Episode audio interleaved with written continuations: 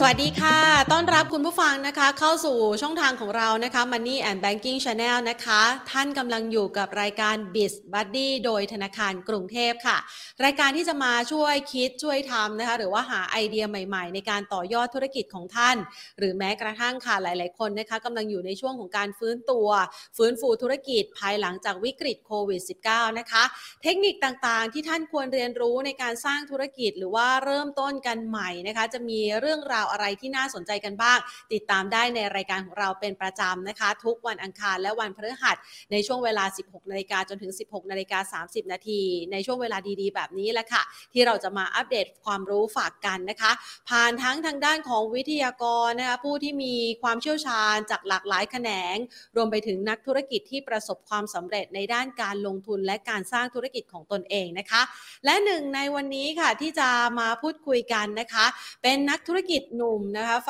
แรงเลยที่สามารถใช้ช่วงเวลาชีวิตในช่วงวัยรุ่นนะคะ ก่อร่างสร้างธุรกิจจนณปัจจุบันนี้ต้องบอกว่าเป็นธุรกิจพันล้านแล้วนะคะ จะมีภาพของการฉายนะคะ ความสำเร็จในช่วงระยะเวลาที่ผ่านมาจุด แข็งหรือว่าจุดเด่นนะคะ ที่สามารถสร้างธุรกิจจนมาถึงณปัจจุบัน และจะขยายเติบโตต่อไปในอนาคต พร้อมกับเทคนิคนะคะ ที่จะมาร่วมแชร์กันให้ผ่านพ้นจากวิกฤตโควิด -19 ให้กับทางทางด้านของผู้ประกอบการเองนะคะ ได้มาศึกษาเรียนรู้เพิ่มเติมค่ะ เราไปพูดคุยกันเลยนะคะกับคุณดรปันนวิทย์โชตเตดธรรมนีนะคะ หรือว่าดรเจลนั่นเองค่ะ สวัสดีค่ะ สวัสดีครับ ค่ะ ดรเจลครับมาวันนี้นะคะ รายการของเราได้รับเกียรตินะคะ ที่จะมาพูดคุยกันนะคะ ย้อนกันหน่อยล้วกันนะคะ ก่อนที่จะไปดูว่าความสำเร็จในช่วงระยะเวลาที่ผ่านมานะคะ เราทำอะไรมาบ้างจนกระทั่งมีธุรกิจนะคะ ยิ่งใหญ่ในวันนี้นะคะณปัจจุบันนี้เนี่ยสิ่งที่เราดูแลอยู่มีธุรกิจอะไรบ้างคะเล่าให้กับคุณผู้ชมได้ฟังกันหน่อยค่ะ ก็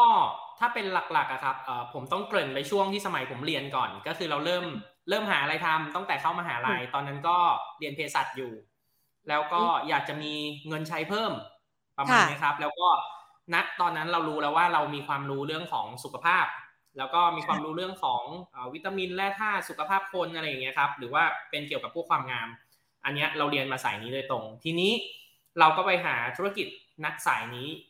ช่วงแรกที่เข้าไปเนี่ยครับ ก็คือเราไปทำธุรกิจ network อยู่ค่ายหนึ่งนะครับ แล้วก็ต้องบอกว่าทุกๆ ครั้งเนี่ยที่เราจะได้ธุรกิจมาใหม่ มันเจอเหตุการณ์ที่แบบทำให้เราอะ เกือบจะล้ม ค่ะ แล้วเราก็จะมีธุรกิจใหม่โผล่ขึ้นเสมออย่างตอนที่เราไปทำธุรกิจเอ่อ network เนาะก็จะมีอยู่ช่วงหนึ่งพอเราเริ่มเก็บเงินมาสักพักหนึ่งตอนนั้นเราเริ่มทำการตลาดออนไลน์มาเอ่อประมาณ1ปีนะครับ แล้วก็ หลังจากที่เราทำการตลาดออนไลน์ปุ๊บเราไปเจอแพลตฟอร์มตัวหนึ่งฮะ ชื่อว่าแพลตฟอร์ม Line แอดตอนนี้ก็จะเป็นแพลตฟอร์ม Official Line อือฮึค่ะ ครับผม ซึ่งตอนเราเจอตอนนั้นปุ๊บ เราสังเกตอย่างหนึ่งว่าหนึ่งคือเราอะชอบทำอะไรที่เป็นแนวลักษณะอย่างนี้อยู่แล้ว เราเลยทำเปิดช่องให้ตัวเองเป็นอินฟลูเอนเซอร์ครับ แล้วก็ค่ะช่วงนั้นเนี่ยเราก็มีการรับโฆษณา รับรีวิวโฆษณา รับเอ่อเพราะหนึ่งคือเรามีผู้ติดตามค่อนข้างเยอะ แล้วก็เรารับโฆษณามาค่อนข้างเยอะครับ แล้วก็หลังจากนั้นปุ๊บมันก็มาทำให้เราเนี่ยเจอวิกฤตอย่างที่เด็กคนหนึ่งคิดว่า วันหนึ่งเราได้รับเงินจากค่าโฆษณาเรื่อยๆ โดยที่ไม่มีต้นทุน วันหนึ่งอืมเราไปเจอกับสถานการณ์ที่ไลน์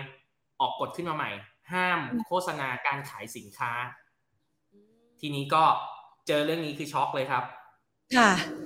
เอ่อตัวอินฟลูเอนเซอร์ที่เราทำเนี่ยตัวเพจที่เราทำอยู่ทั้งหมด กลายเป็นว่าเราไม่สามารถ go on ต่อไปได้ อันนี้คืออวิกฤตแรกเลย จากที่ค่ะคนได้รับเงินทุกวันทุกวันทุกวันอย่างเงี้ยครับ จากการอืมรีวิวกลายเป็นไลน์ห้ามขายโฆษณา ซึ่งเราก็หารายได้ไม่ออกแล้ว ไม่รู้ว่าเราจะวิ่งไปทางไหน ทีนี้ค่ะเราก็เลยวิ่งเข้าไปถามไลน์ครับวันนั้นเป็นวันที่13สิงหาปี58ค่ะ เราเข้าไปถามที่ไลน์นะครับไลน์ก็แจ้งว่าถ้าคุณอยากจะทำเป็นอินฟลูเอนเซอร์แนวนี้ไลน์แนะนำว่าให้คุณมีแบรนด์ของตัวเอง 13 กันยาปี 58 ก็เลยเป็นวันแรกที่ผมเนี่ยเริ่มสตาร์ท ที่เป็นเจ้าของแบรนด์ของตัวเอง หลังจากที่เกิดวิกฤตอินฟลูเอนเซอร์มาครับอ๋อกลายเป็นว่าวิกฤตเนี่ยสร้างโอกาสครั้งใหม่ ค่ะใช่ครับอืมหลังจากนั้นก็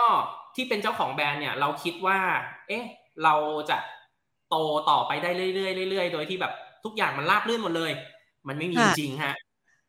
เราไปเจอเหตุการณ์อีกหลาย ๆ เหตุการณ์ครับ ไม่ว่าหนึ่งคือเจอหุ้นส่วนโกงก็มีสองหุ้นส่วนหักหลังก็มีสามโรงงานผลิต ที่เราไปจ้างผลิตมาปุ๊บไม่ได้มาตรฐานก็มี ก็เลยเป็นจุดหนึ่งที่ทำให้เรา เอ๊ะถ้าเราไปยืมจมูกคนอื่นหายใจ อย่างเช่น เราไปยืมโรงงานผลิตอื่นที่มาผลิตให้เราปุ๊บเรารู้สึกว่า ณตอนนั้นเนี่ย ถ้าวันหนึ่งเกิดเขาไม่ได้คุมการผลิต หรือเกิดปัญหาอะไรเกิดขึ้น เราไม่สามารถแฮนเดิลได้ด้วยตัวเราเอง วันนั้นก็เลยเป็นจุดแรกครับที่ทำให้ผมเนี่ยตัดสินใจออกมาตั้งโรงงานผลิต ของตัวเองเพิ่มเติมอีกอันหนึ่งฮะค่ะ กลายเป็นอุปสรรคสอนให้เราเรียนรู้ว่าเราจะต้องมีสิ่งที่เราสามารถควบคุมได้แหละว่าอย่างนั้นเถอะนะคะ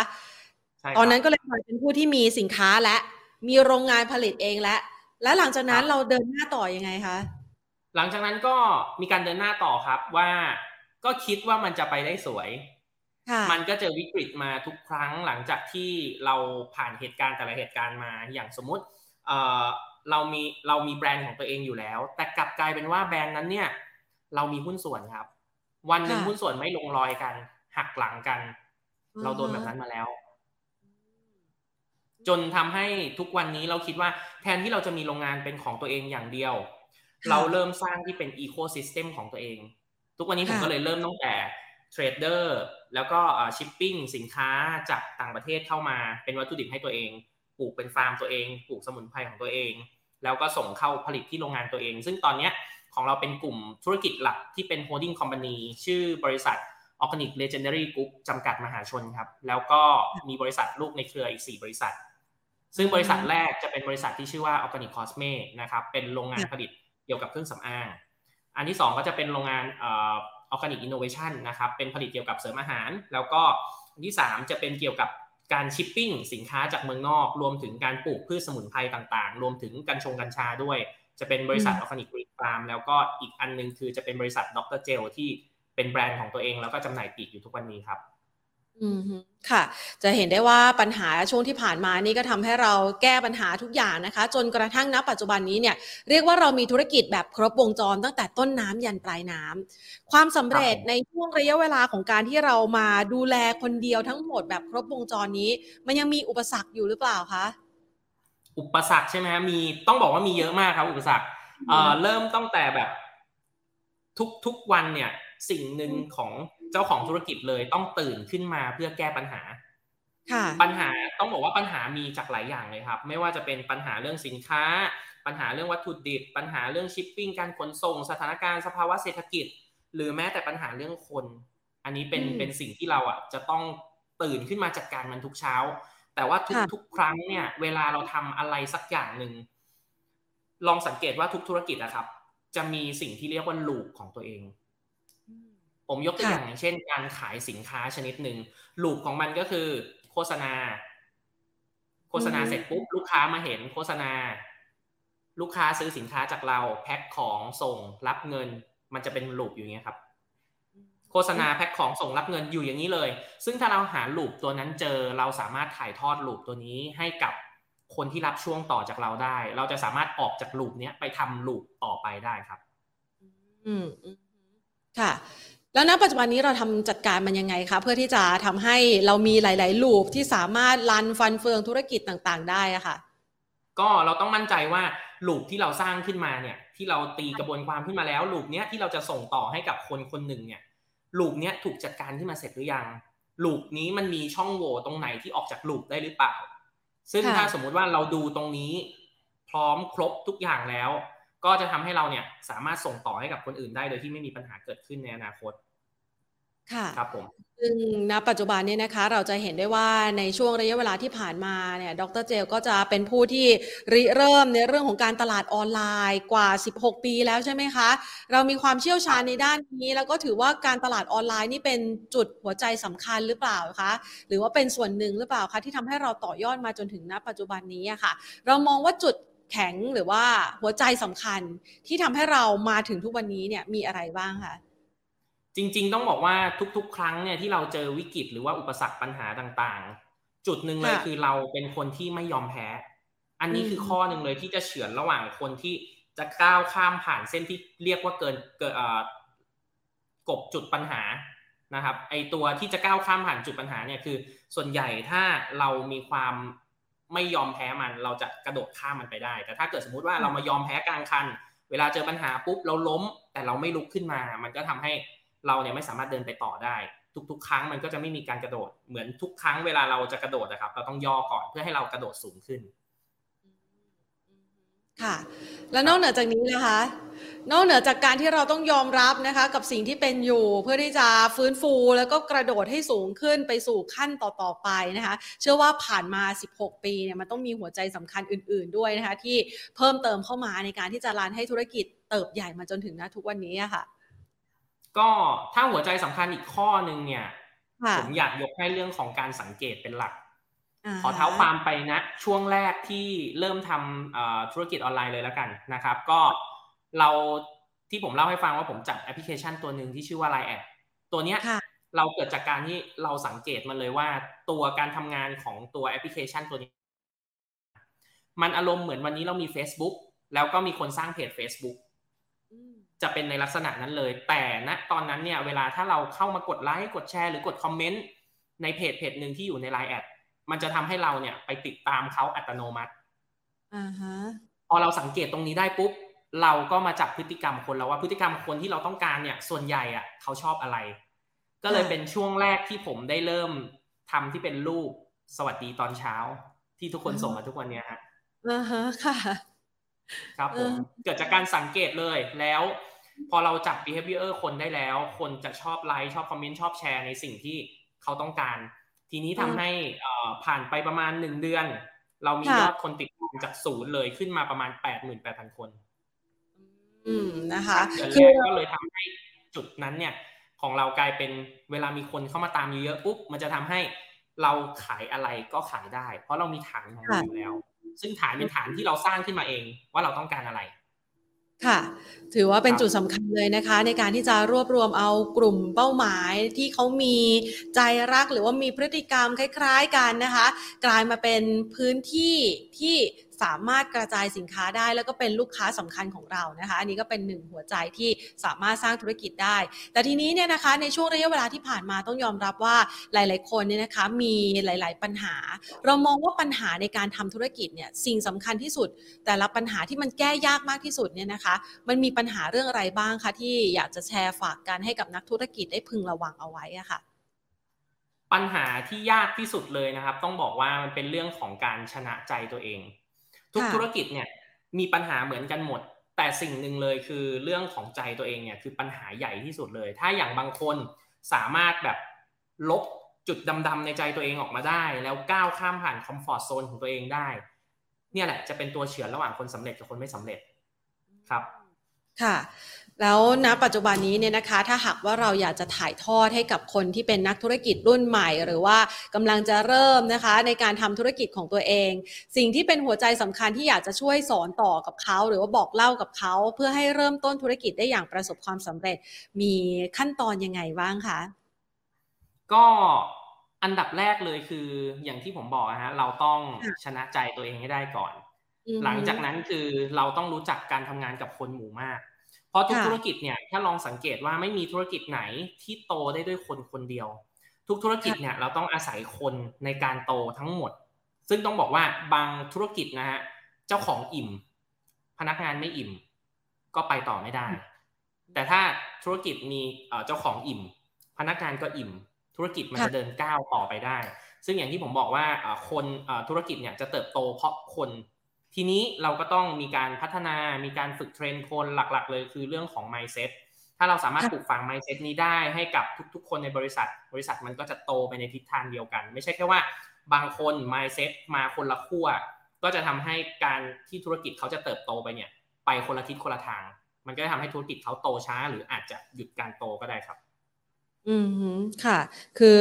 นอกเหนือจากการที่ธุรกิจสามารถจะเติบโตได้แล้ว ทุก ๆ คนในองค์กรก็ต้องมีส่วนร่วมกับความสุขและการเติบโตนั้นนะคะ ก็จะช่วยทำให้สามารถมีแรงผลักดัน ให้องค์กรเนี่ยหรือว่าบริษัทของเราเนี่ยเติบโตได้ต่อไปนะคะ ทีนี้เรามาเจาะลึกนะคะในตัวธุรกิจที่เกี่ยวข้องกับอาหารเสริม หรือว่าเรื่องของเครื่องสำอางณปัจจุบันนี้นะคะที่ดรเจลทำอยู่นะคะ เรามี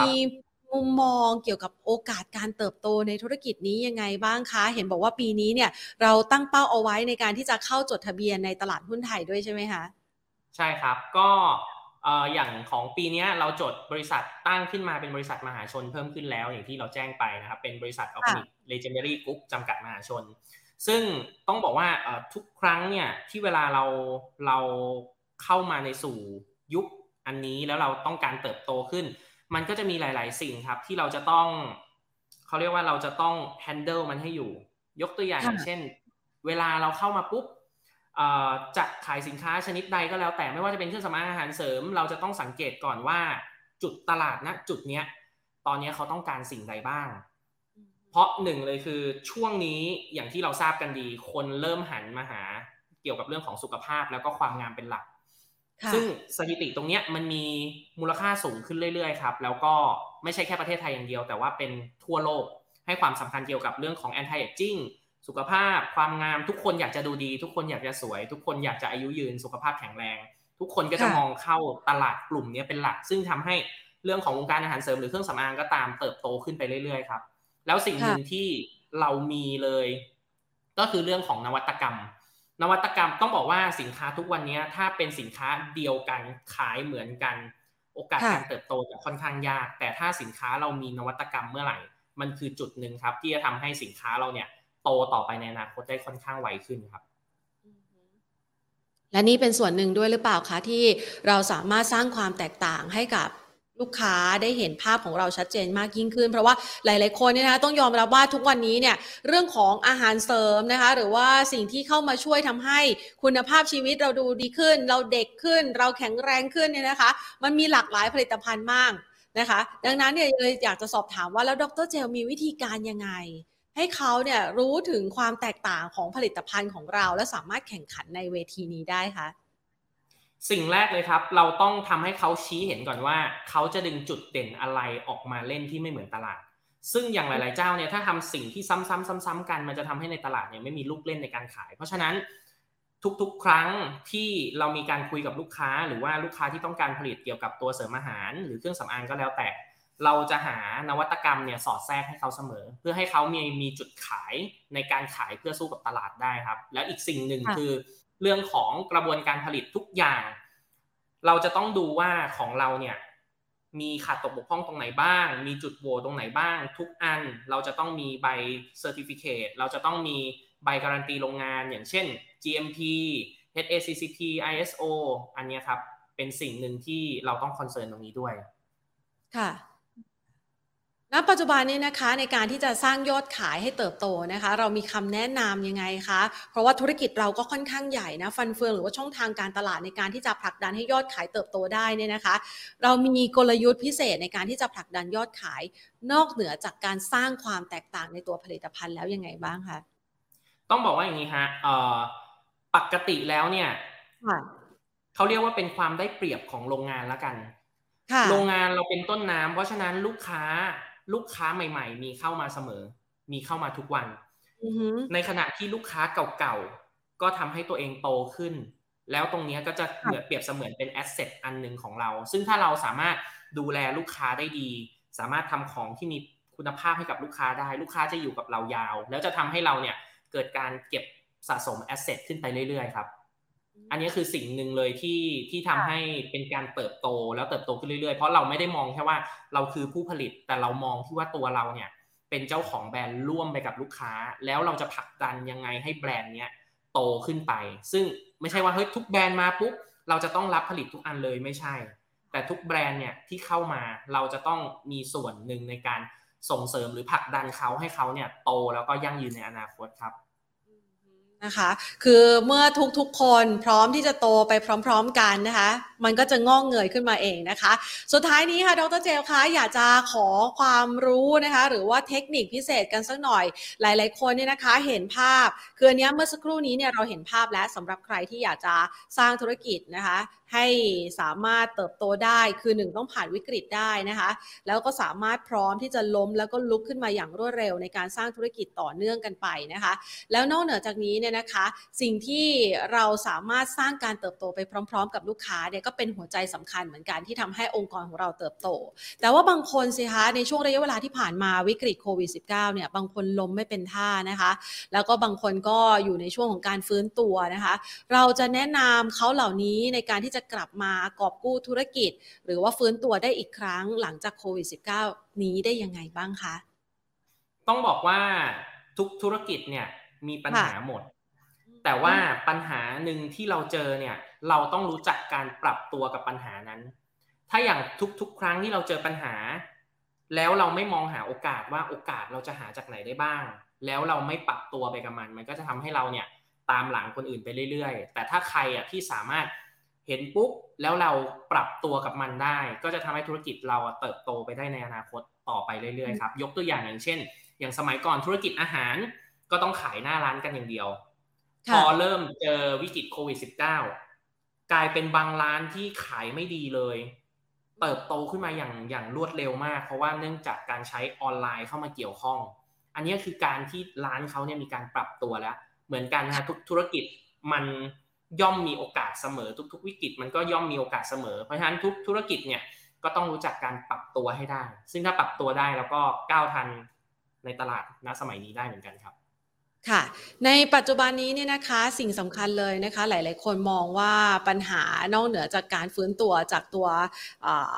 วิกฤตโควิด -19 แล้วนะคะ ปัญหาเรื่องของการเงินมันก็ตามมาด้วยนะคะ ตรงนี้เนี่ยในฐานะที่เราเคยผ่านวิกฤตด้านการเงินมาช่วยแชร์ ประสบการณ์ พร้อมกับ วิธีรอดพ้นจากวิกฤตการเงินที่อาจจะทำให้ธุรกิจระสำระสายนะคะแน่นอนว่าธุรกิจขนาดใหญ่ขนาดนี้นะคะสายป่านต้องยาวแล้วต้องดีนะคะเราวางแผนยังไงบ้างคะเพื่อที่จะเป็นแนวคิดให้กับหลาย ๆ คนที่กำลังท้อถอยในช่วงนี้ด้วยค่ะ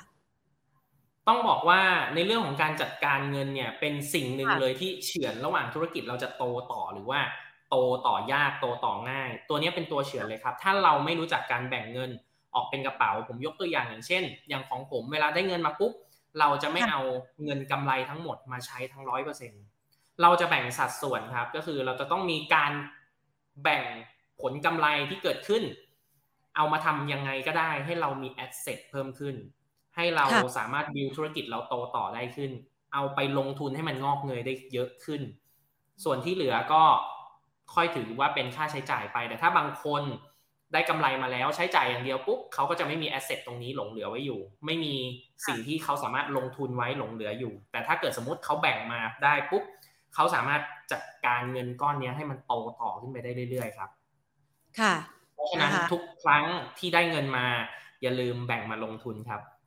ค่ะ อ่า เป็นหัวใจสำคัญเลยนะคะ วันนี้ได้หลากหลายข้อคิดเลยนะคะ ทั้งเรื่องของการสร้างแบรนด์ของตัวเองนะคะ ทั้งเรื่องของ mindset ในการทำธุรกิจว่าล้มแล้วต้องลุกให้เร็ว และสามารถ go on และกระโดดให้ไกลกว่าเดิมนะคะ พร้อมกันนี้เองเนี่ยก็ต้องมีการแบ่งนะ ในเรื่องของการจัดสรรความเสี่ยงต่างๆ ที่อาจจะเกิดขึ้นในธุรกิจของท่านนะคะ เพื่อที่จะเติบโตไปให้ยิ่งใหญ่กว่าเดิมในอนาคตข้างหน้านะคะ วันนี้ต้องขอขอบคุณมากเลยนะคะ ดรเจลค่ะ ครับ ขอบคุณครับสวัสดีค่ะ นี่แหละค่ะ เนื้อหาในรายการของเรานะคะ ได้มาพูดคุยกับดรเจลนะคะ ได้เห็นภาพของความสำเร็จนะคะของนักธุรกิจหนุ่มคนหนึ่งที่นับปัจจุบันสามารถสร้างธุรกิจนะคะ ครบวงจรเลยที่เกี่ยวข้องนะคะกับเครื่องสำอางหรือแม้กระทั่งยาวไปตั้งแต่ต้นน้ำยันปลายน้ำนะคะมีการดูแลจัดการนะคะให้ธุรกิจนั้นสามารถเติบโตได้ ท่านลองไปฟังดูนะคะ หลายๆ คนเข้ามาในช่วงท้ายๆนะไปฟังดูตั้งแต่ต้นนะคะ ท่านจะได้ไอเดียใหม่ๆ ในเรื่องของการทำธุรกิจของท่าน แล้วก็ได้แรงบันดาลใจค่ะ เพราะว่าคนอื่นๆนะคะกว่าจะเติบโตมาได้ถึงปัจจุบันนะคะเขาก็ต้องผ่านช่วงที่ยากลำบาก เพียงแต่ว่าเราจะสามารถผ่านช่วงที่ยากลำบาก เปลี่ยนปัญหาวิกฤตต่างๆ กลายเป็นโอกาสครั้งใหม่ได้อย่างไรนะคะ วันนี้ฝากเอาไว้สำหรับคลิปนี้นะคะ แล้วก็เราจะกลับมาพบกันทุกๆ วันอังคารและวันพฤหัสบดีในช่วงเวลาดีๆ แบบนี้แหละค่ะ 16 นาฬิกาจนถึง 16 นาฬิกา 30 นาที วันนี้ลากันไปก่อน สวัสดีค่ะ